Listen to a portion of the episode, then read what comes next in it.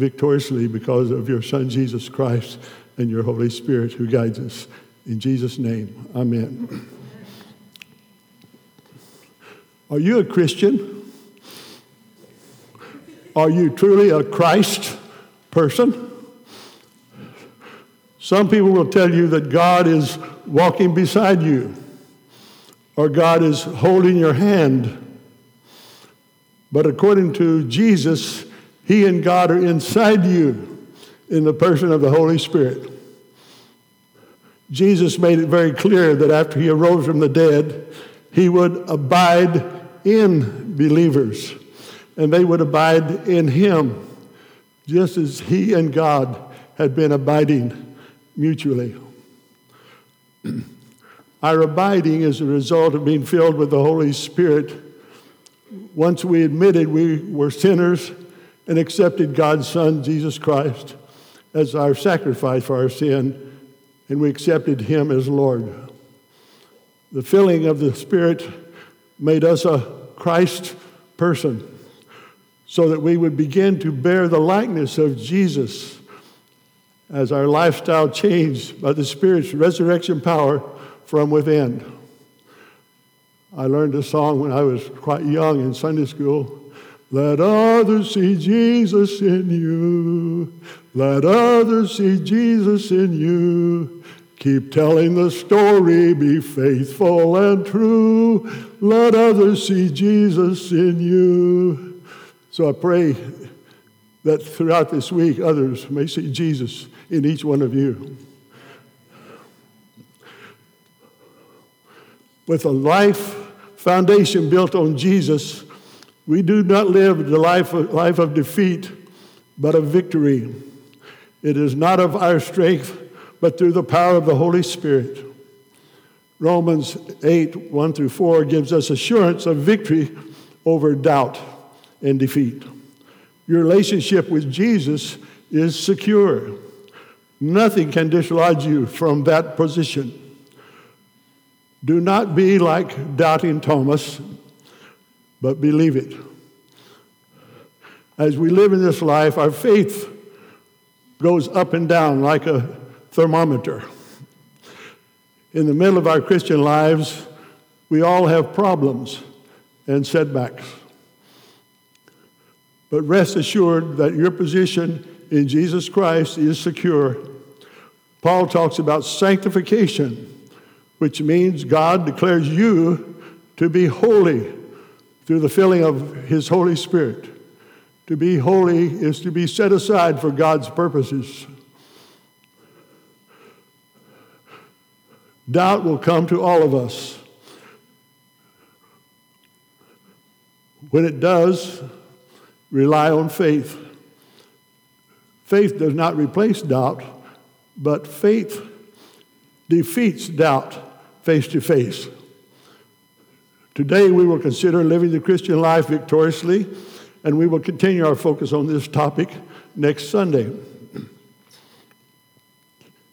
It is sad that too many Christians live a life that is marked more by frustration than by freedom, a life directed more by feelings than by faith. It is a life summed up by Paul in Romans 7:24. o wretched man that I am, who will deliver me from this body of death? When and where, when and where will they ever experience that abundant life offered by the Lord? Sadly, many have decided that the answer for them may be never. For them, the victorious life is more of a wish than a way of life. If you're saying today, this is a description of you, then I have a message for you this morning. Look what God's word says about victory in Jesus. You see, God does not intend for us to live a life of defeat, He wants us to live a life of victory. Now, how do we do that? By not trying to live the Christian life in your own strength instead of living it in the power of God. The Bible said God has made you into a new creature inhabited by His Holy Spirit.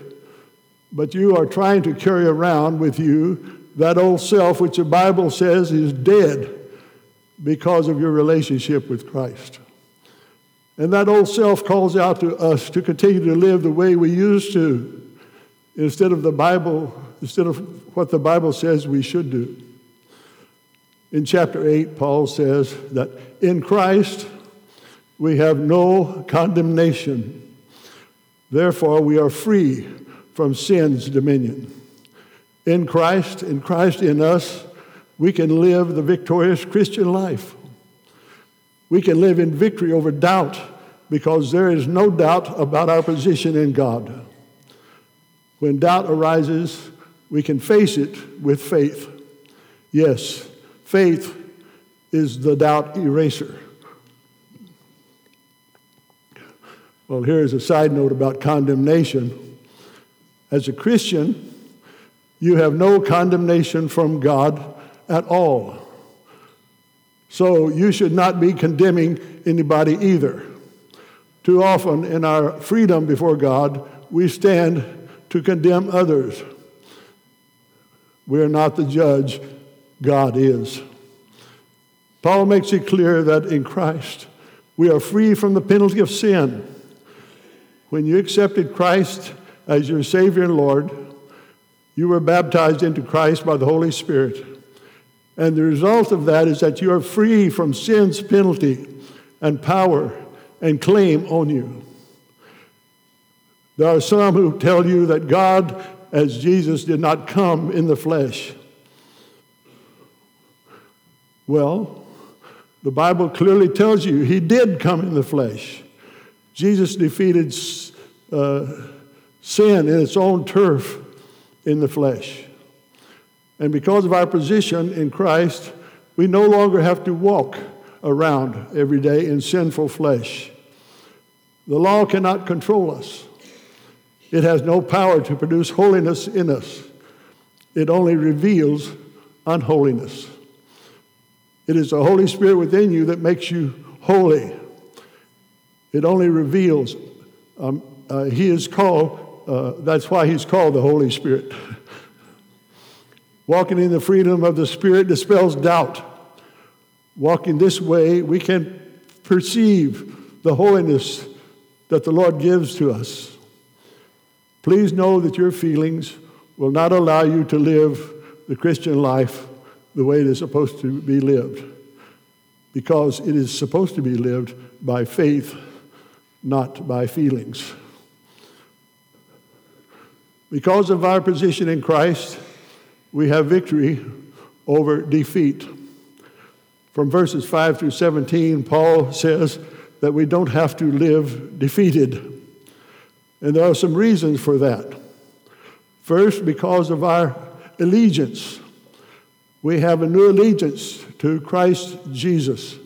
When we become a Christian, we renounce all allegiance to the world, to the flesh, and to Satan we have a new motivation, a moral obligation, and a new mindset. There are two ways a Christian can think.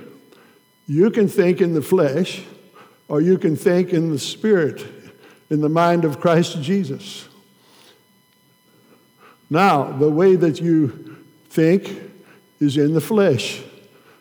That is normal and natural. You've done that your whole life. Our flesh is a receiver. We receive by seeing, tasting, smelling, touching, hearing. We receive information from the physical world around us. It enters our soul, our will, our intellect, and our emotions. And it comes out as thoughts, feelings, attitudes, decisions, and actions. When you become a Christian, God places the Holy Spirit within you so that you can receive information from the spiritual world. So if you let the Holy Spirit in your life control your mindset, you're no longer in the flesh, but in the Spirit. That is walking in the Spirit. As a person in the flesh, you're going to live in defeat. You have a mindset that is subject to death and hostile to God. By living in the Spirit, you have a spirit mindset that leads to life and peace and is not hostile to God. You have a brand new motivation. In the flesh, your motivation is to please yourself. But in the spirit, your motivation is to please God. We live in defeat trying to please all of our physical desires. But in the spirit, your motive is to please God. Paul says that we have been adopted into the family of God so that we can call God Abba, Father. Because we have been adopted by God, we are led by the Spirit, Holy Spirit. In the Old Testament, God led his people out of Egypt through the desert in a pillar of fire and a cloud. But in the New Testament, God leads us internally through the presence and power of the Holy Spirit. The Bible says when you're led by the Spirit, you are a child of God. Hallelujah. Hallelujah. I'm a child of God. Being loved by God our Father should take away any of our fears. When a Christian fears, he has forsaken all of the abundant resources he has in Christ Jesus. The Bible makes it clear that faith drives out fear.